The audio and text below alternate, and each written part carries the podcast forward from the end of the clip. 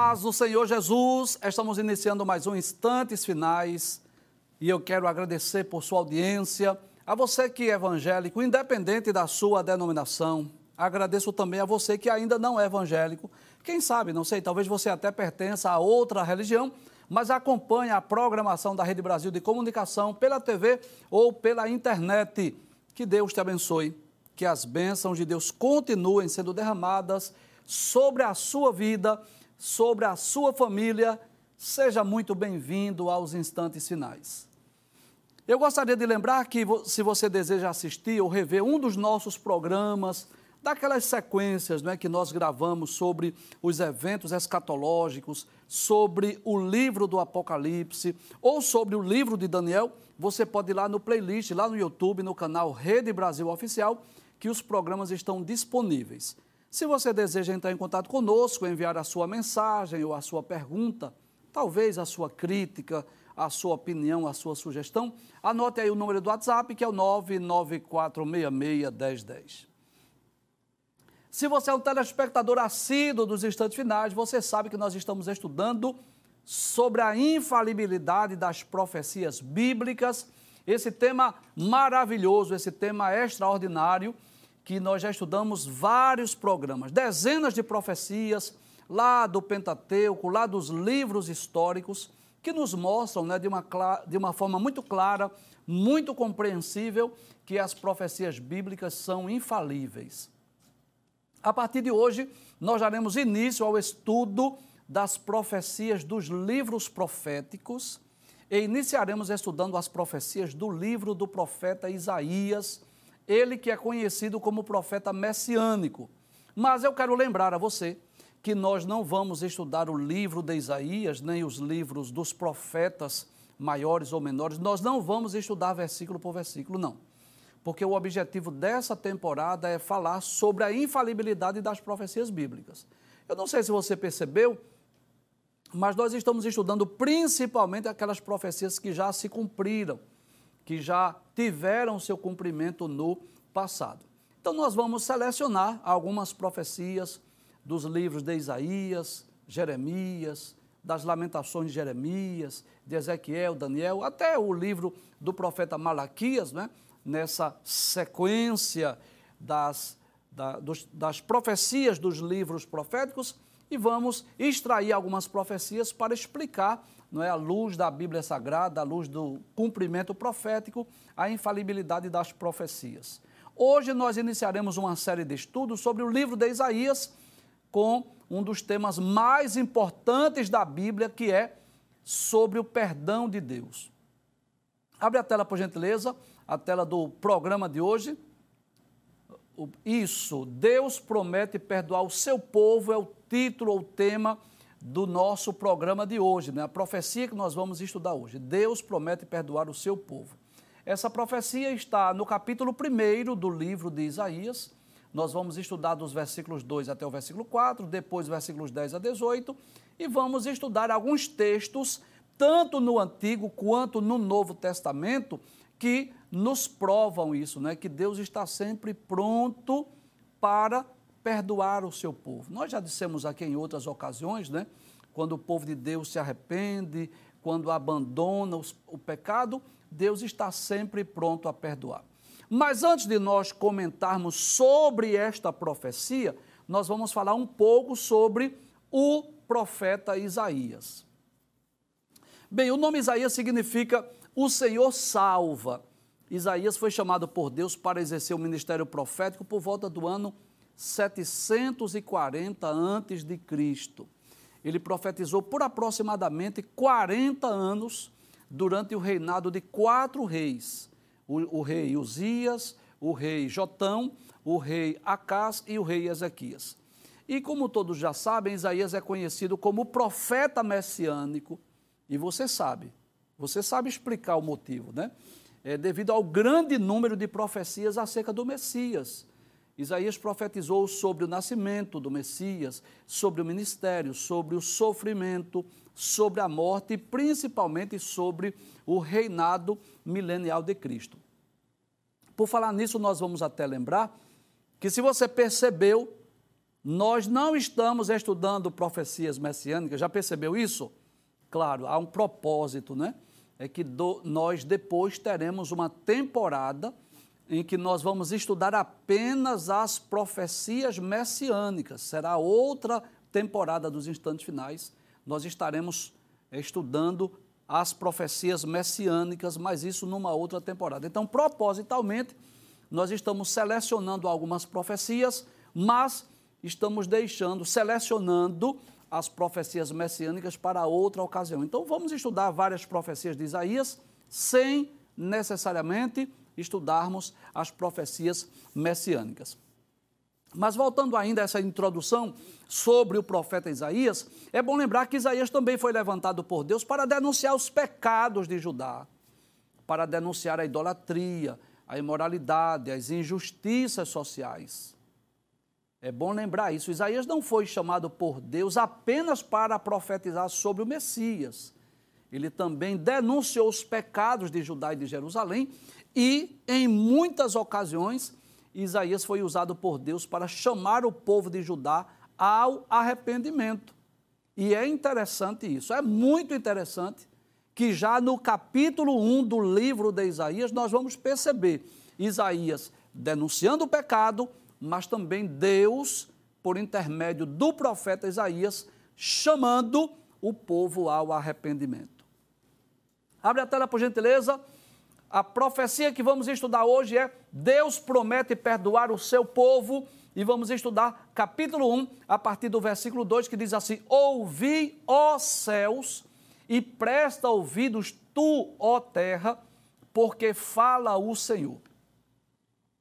É claro que nós devemos entender esse texto né, de forma metafórica, simbólica, porque é claro e evidente que o sol, que a terra não pode ouvir, né, porque não são seres vivos, posso dizer assim, para ouvir a mensagem do profeta Isaías ou a mensagem de Deus através de Isaías. Mas é como se Deus estivesse chamando até os próprios astros para servir de testemunho do, da palavra de Deus, da profecia pronunciada desta feita através de Isaías. Não é? é? Essa expressão nos faz lembrar aquilo que está lá em Deuteronômio, capítulo 30, versículo 19, que Moisés, chamando o povo de Israel à obediência a Deus, ele diz que os céus e a terra te tomam por testemunha. Você lembra disso? Isso está em Deuteronômio, capítulo 30, versículo 19. Então, quando Isaías diz Ouvi, ó céus, e presta é, ouvido, ó terra, é claro que o céu e a terra não estaria ouvindo. Na verdade, aquela mensagem, aquela profecia é para os moradores de Judá, para os moradores de Jerusalém, aqueles que foram contemporâneos de Isaías por volta do ano 700 a.C., mas ele chama a terra e os céus para darem ouvidos àquela profecia, como que servindo de uma testemunha da mensagem que Deus enviou através do profeta. E o que é que Isaías diz? Ele diz assim: Porque fala o Senhor, criei filhos e exalcei-os, mas eles prevaricaram contra mim. O que é que Deus está dizendo? Olha, quando Deus disse criei filhos, ele, ele estava falando de quem? Ele estava falando do povo de Judá, do povo de Jerusalém, do povo de Israel. Essa nação que foi escolhida como uma propriedade exclusiva do Senhor. Que coisa interessante! Embora Deus seja soberano e Ele seja dono de tudo e de todos, embora todos os moradores sejam filhos de Deus, servos de Deus, eu posso dizer assim, criaturas de Deus, mas a nação de Israel, com exclusividade, é aquele povo que Deus escolheu para ser a sua propriedade peculiar. E Deus diz: Eu criei, eu exalcei-os. E o que significa essa expressão, professor? Exalcei-os. É como se Deus dissesse assim: Eu lhes ensinei.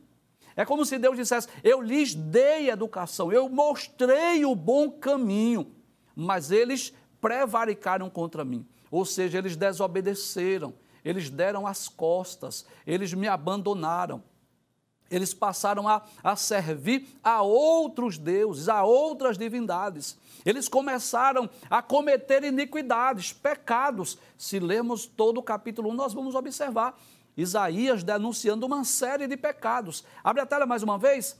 Então, quando ele diz criei filhos e exalcei-os, é como se dissesse assim: eu criei o povo de Israel, o povo de Judá, e eu eduquei, eu ensinei, eu dei boas instruções, mas eles prevaricaram contra mim, ou seja, eles me abandonaram, eles deram as costas, eles apostataram da fé.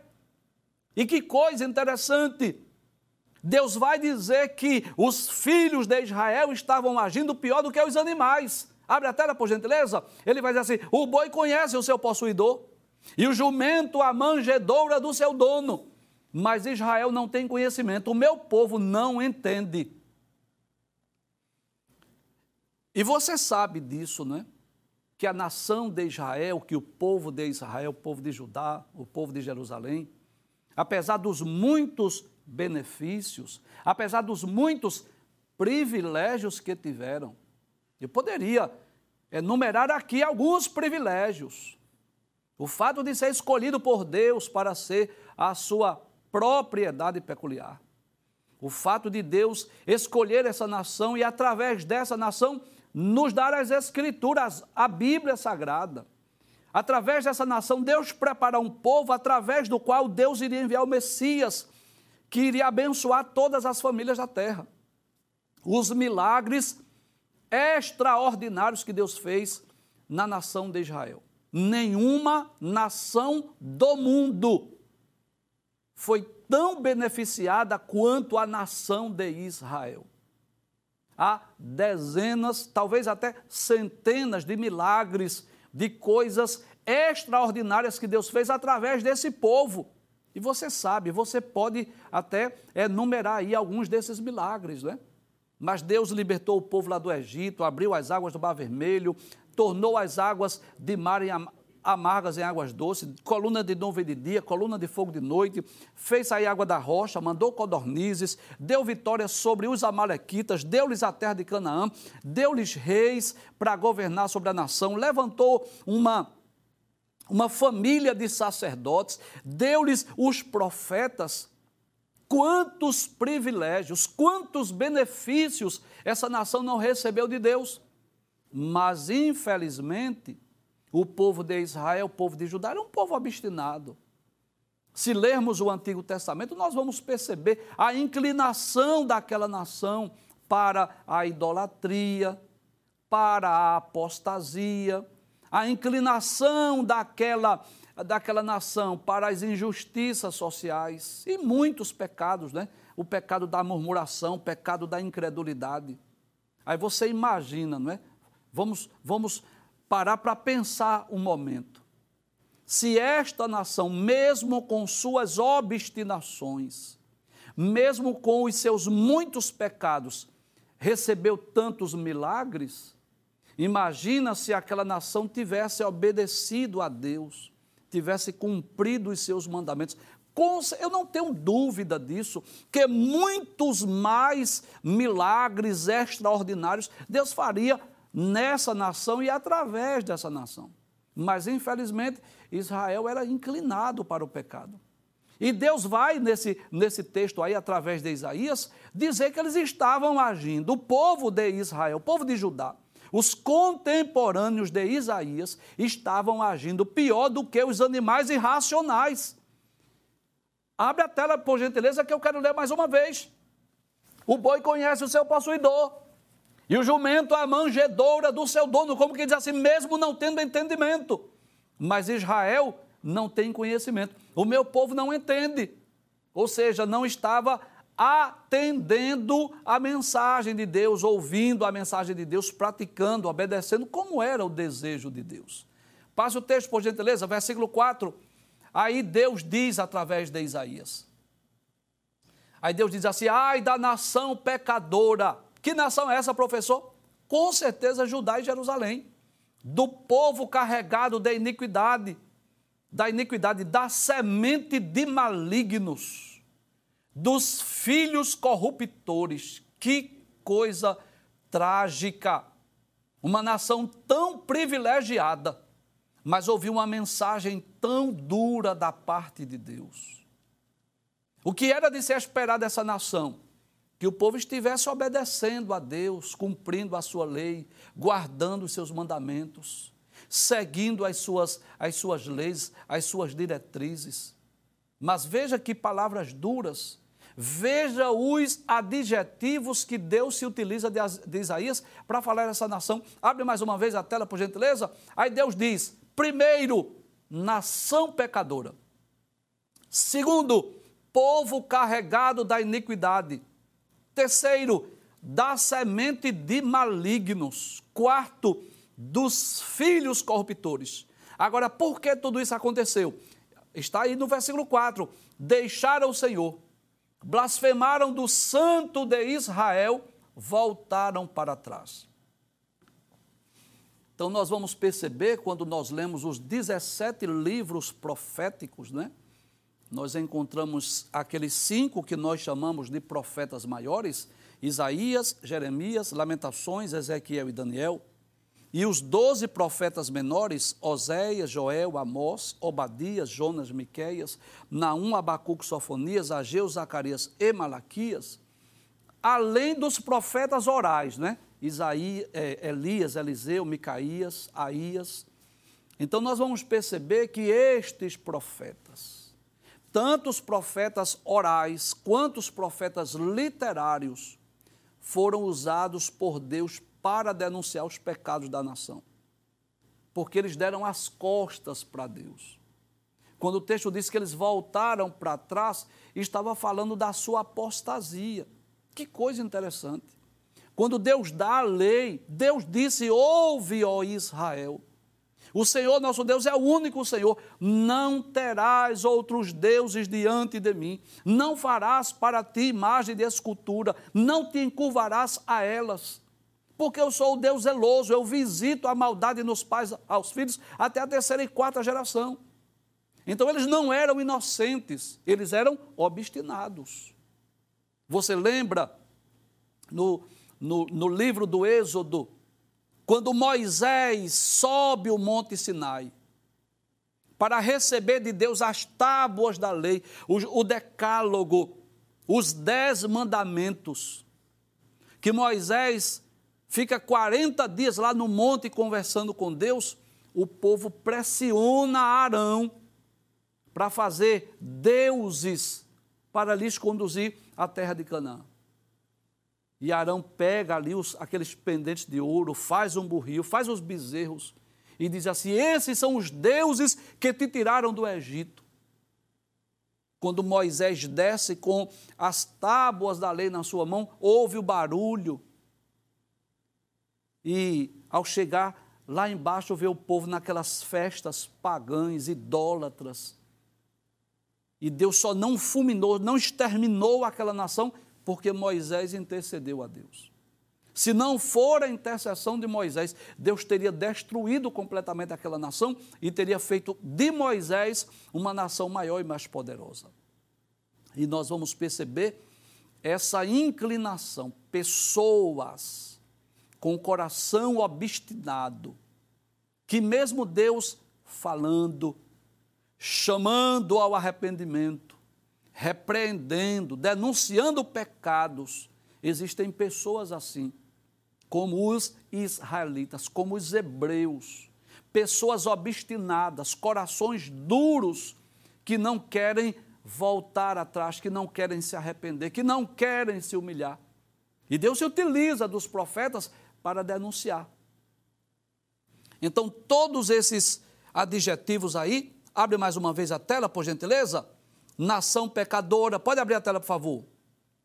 Povo carregado da iniquidade, semente de malignos, filhos corruptores, estava se referindo ao povo de Israel. Passe o texto, por gentileza, versículo de número 10. Aí Deus diz através de Isaías: Ouvi a palavra do Senhor, vós príncipes de Sodoma prestai ouvidos à lei do nosso Deus, vós, povo de Gomorra. Talvez você diga assim, ô professor, e a cidade de Sodoma e Gomorra não havia sido destruída, não é? Lá nos dias de Abraão, nos dias de Ló? Foi.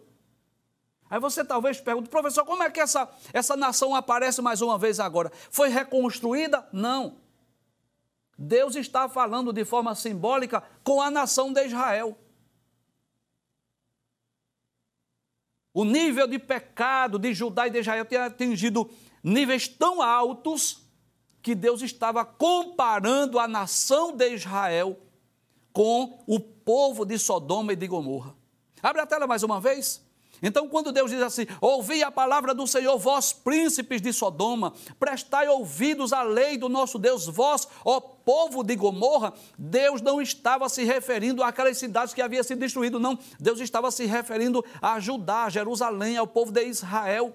Os pecados, a iniquidade de Judá chegou a um nível tão grande, tão alto, que Deus começa a comparar com os moradores de Sodoma e Gomorra. Passe o texto, por gentileza, versículo de número 11. Aí Deus diz assim: De que me serve a minha multidão de vossos sacrifícios, diz o Senhor? Já estou farto dos holocaustos de carneiros e da gordura de animais nédios, e não folgo com o sangue de bezerros, nem de cordeiros, nem de bodes. Deus estava dizendo: Olha, eu estou cansado desses seus holocaustos, desses seus sacrifícios dessas, dessas suas festas que vocês estão celebrando. E talvez você pergunte, mas não foi Deus que estabeleceu a lei cerimonial, as ofertas, os holocaustos, os sacrifícios? Não foi o próprio Deus que lá no livro de Levítico estabeleceu leis, princípios, que escolheu uma família, a família de Arão, da tribo de Levi, para que os hebreus fizessem os seus holocaustos, os seus sacrifícios? Foi. E por que é que agora Deus está dizendo que está cansado? É simples. É que aquilo virou um, um, um mero ritual, uma mera liturgia.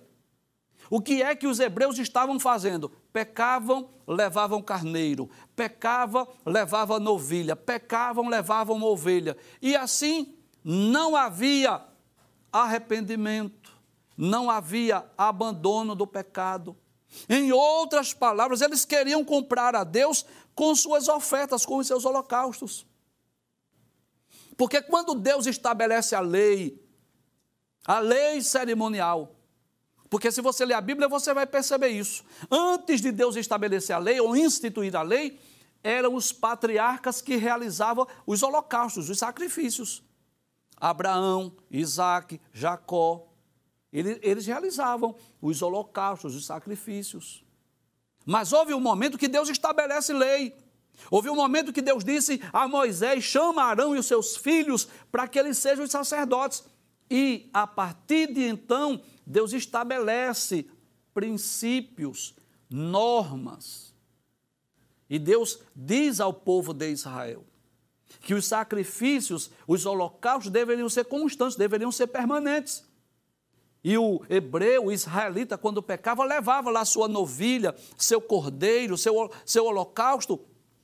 E quando eles colocavam a mão na cabeça daquele animal, era como se os pecados fossem transferidos. E aquele animal inocente, que já representava Cristo, que já era uma tipologia de Jesus, aquele animal era morto.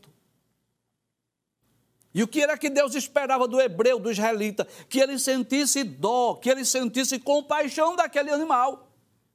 Que ele reconhecesse, por causa dos meus pecados, esse animal inocente vai morrer. Mas o que estava acontecendo? Um, um mero ritual, uma mera liturgia. Peca, leva um animal, pecou novamente, leva outro animal, sem que houvesse quebrantamento, sem que houvesse choro, sem que houvesse arrependimento, sem que houvesse abandono do pecado. E é por isso que Deus diz: Eu estou cansado desses holocaustos, desses sacrifícios, dessas ofertas. Abre o texto mais uma vez para nós conferirmos. De que me serve a minha multidão dos vossos sacrifícios, diz o Senhor? De que adianta você trazer esses holocaustos? Já estou farto dos holocaustos de carneiro e da gordura de animais nédios. Nédios é gordos, gordos, né? E não folgo. Em outras palavras, não me alegro com o sangue de bezerros, nem de cordeiros, nem de bodes. É como se Deus dissesse assim: Eu estabeleci a lei com um propósito, mas vocês estão fazendo com outro propósito diferente. O que Deus queria é que eles reconhecessem: olha, é por causa dos meus pecados que esse animal vai morrer. mas eles tornaram aquilo um, uma mera religiosidade, uma mera liturgia. Não havia o mais importante que era a confissão, o arrependimento. Passe o texto, por gentileza, versículo 12. Aí diz assim: Quando vindes para comparecer perante mim, quem requerereu isso de vossas mãos? Que viesses pisar os meus átrios. O pisar os meus átrios aí era pisar lá no átrio do templo, da casa de Deus com mãos manchadas, com uma vida cheia de pecado, cheia de iniquidade, estavam se aproximando do templo, comparecendo perante Deus. Quem foi que requereu isso? É como se Deus dissesse assim: quem foi que pediu isso a vocês? Passe o texto, por gentileza, versículo 13. Aí diz assim: não tragais mais oferta de balde. E o que é, professor, uma oferta de balde? É uma oferta onde não há um coração contrito, onde não há um coração quebrantado, onde não há arrependimento. Deus está dizendo o incenso. O que é o incenso? Era aquelas, aquelas substâncias odoríferas que eram feitas para colocar ali na cinza, para subir, quando colocavam no incensário, subir aquele aroma agradável perante Deus. Mas Deus estava dizendo: abre a tela por gentileza. O incenso é para mim abominação. Ou seja, algo que eu detesto, que eu reprovo, que eu abomino, que eu não recebo. Pode deixar aberta a tela, por gentileza? E também as festas da lua nova. Que festa é essa, professor? Era uma festa comemorada todos os meses em Israel. Nos primeiros dias de cada mês, eles faziam uma festa da lua nova. E os sábados, aquele dia santo, aquele dia sagrado, aquele dia que o judeu não trabalhava para dedicar-se à leitura das Escrituras, ao culto a Deus, para estarem indo ao templo ou ao tabernáculo, dependendo da época. E a convocação das congregações, não posso suportar, suportar iniquidade, nem mesmo o ajuntamento solene. Então nós vamos perceber que Deus estava reprovando, não era a oferta em si, porque a, a lei foi estabelecida por Deus. Não foi Deus que, que delegou a, a lei cerimonial, que estabeleceu, que instituiu, que ensinou como os hebreus deveriam fazer? Só que não estava Deus não estava recebendo, Deus estava reprovando essa atitude dos hebreus de levar essas ofertas, porque Deus estava olhando para o coração. E Deus não estava encontrando no coração lágrimas, choro, arrependimento, mudança de vida. Deus estava percebendo que estava havendo simplesmente aquela, aquela liturgia, aquele ritual, aquela mesmice. Permita-me fazer a comparação aquelas pessoas que pecam e pedem perdão e peca novamente, não há o abandono do pecado. Era isso que estava ocorrendo. Por isso que Deus estava dizendo: os seus sábados, as suas luas novas, os seus incensos, incensos, né? As suas ervas aromáticas, né? os seus holocaustos, eu já não tenho mais prazer neles. Eu já estou rejeitando. Isso para mim está se tornando abominação. Passe o texto, por gentileza, versículo de número 14. Aí Deus diz assim: ah, as vossas festas da lua nova, como que diz assim? As festas que vocês fazem todo mês, no início do mês, as vossas solenidades, que são os seus cultos, as aborrece a minha alma, a minha alma está aborrecendo. Já me são pesadas, já estou cansado de as sofrer, vendo vocês realizarem esses, esses sacrifícios, essas ofertas. Passe o texto, por gentileza versículo 15: Pelo que, quando estendeis as mãos, escondo de vós os olhos. Traz a tela, por gentileza. Porque é uma mensagem de Deus aí para nós. Deus estava dizendo assim: por causa dessa prática, por causa desse comportamento de vocês, pelo fato de vocês terem tornado as, as ofertas como um, um mero ritual, uma mera liturgia. Sabe o que, é que está acontecendo? Quando vocês estendem as mãos para orar, para pedir alguma coisa, Deus estava dizendo: Eu escondo de vós os olhos. Eu não olho para as vossas mãos. Eu vou desviar a atenção das vossas mãos e das vossas orações. O que Deus está dizendo é: se vocês continuarem assim, não haverá respostas às orações. Eu não vou atender às suas orações se não houver confissão, se não houver arrependimento e se não houver abandono de pecados. Abre a tela, por gentileza, para nós conferirmos. Quando Deus diz assim: pelo que quando estendeis as mãos, como que diz assim? Quando vocês levantam as mãos para fazer oração, eu escondo de vós os olhos, eu não olho para as vossas mãos, eu não atendo às vossas orações. Sim, olha Deus aí confirmando, quando multiplicais as vossas orações, como que diz assim, ainda que vocês orem mais, pode deixar aberta a tela, por favor, ainda que vocês multipliquem as orações, não as ouço como que diz assim: não as ouvirei, não as atenderei, não responderei. E por que, Deus? Porque as vossas mãos estão cheias de sangue, estão cheias de pecado, estão cheias de, de iniquidade. Então, o que Deus está nos ensinando? Pode trazer a tela. É que uma vida de iniquidade, de pecado, impede que as orações sejam respondidas ou sejam atendidas. Deus estava dizendo: vocês podem até multiplicar as orações, mas eu não vou atender. Eu vou desviar os olhos. Eu não vou ouvir. E é claro que Deus, como um ser onisciente, ele ouve tudo e sabe tudo. Mas quando Deus diz assim, eu não as ouço, Deus estava dizendo, eu não atenderei. Eu não responderei as vossas orações. E aí eu trago a, a, a, nossa lembrança, o que está no segundo livro das crônicas, né? 7 e 14.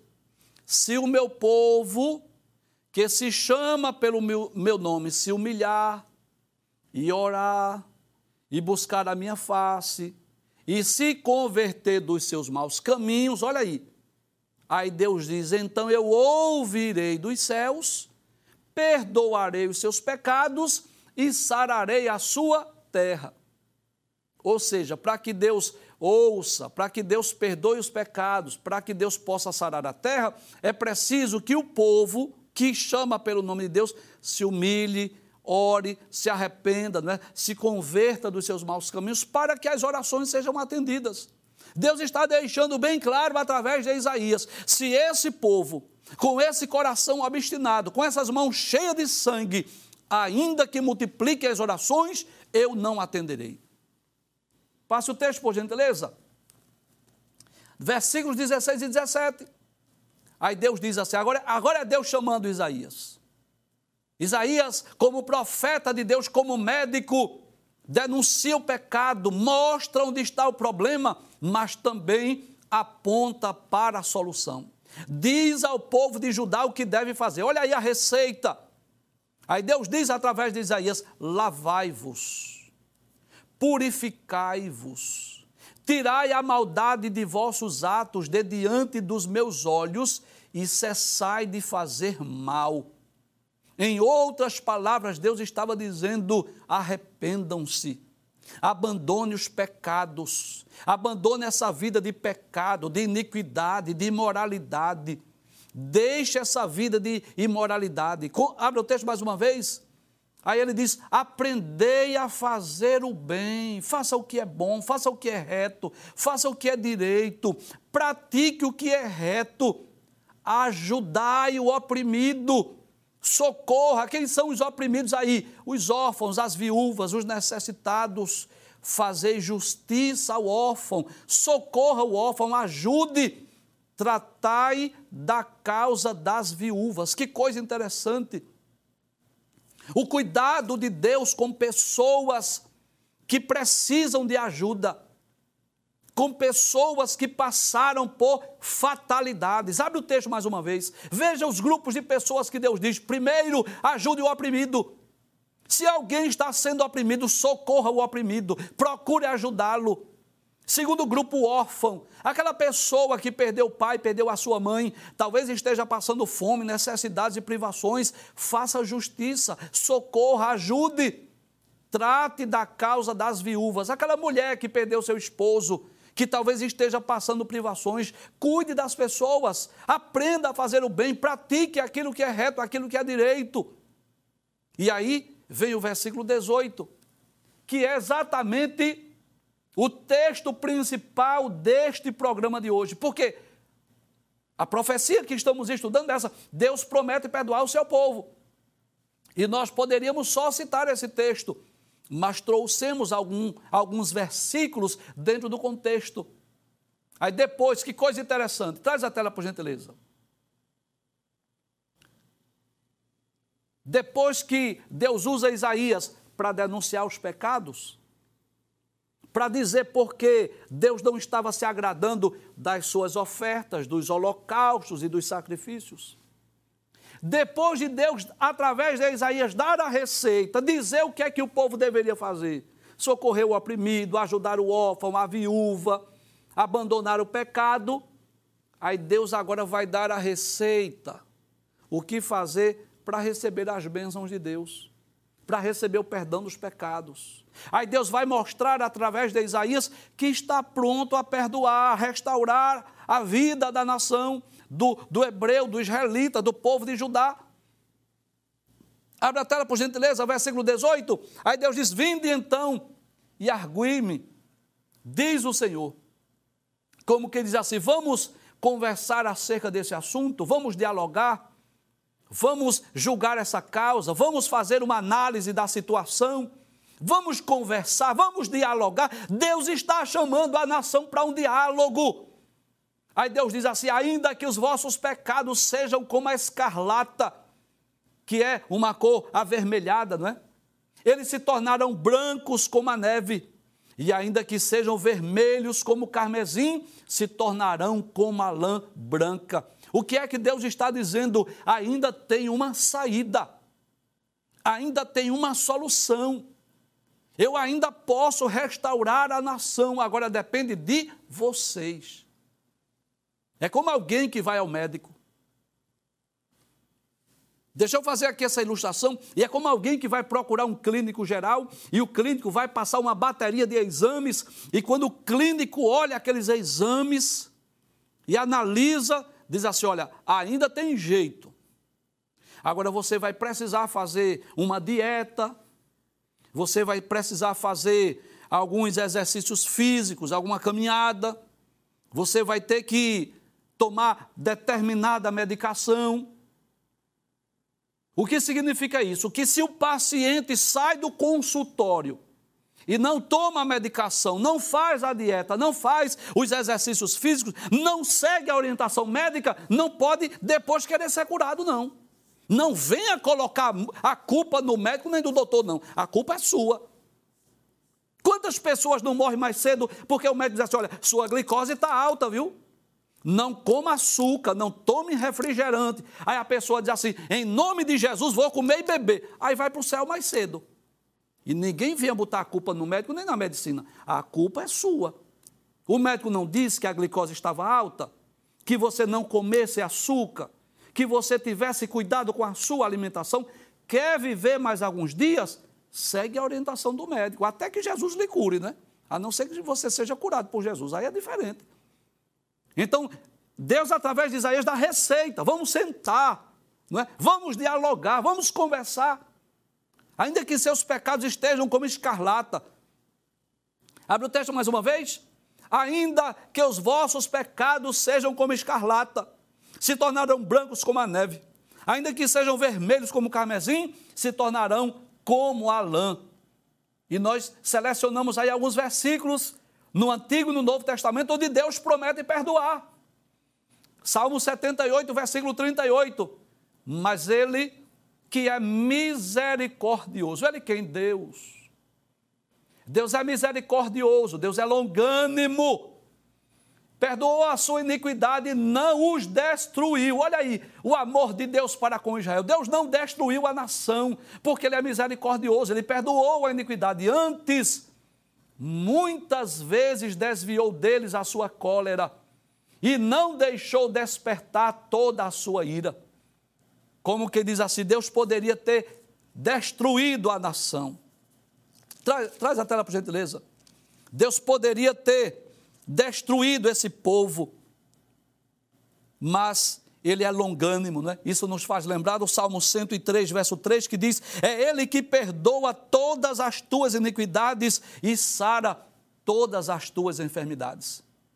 E nós selecionamos também dois versículos lá do Novo Testamento, embora não seja diretamente para a nação de Israel, seja para o mundo inteiro, mas fazemos questão de ler esses textos que nos mostra que Deus está pronto a perdoar os nossos pecados, as nossas transgressões, as nossas iniquidades.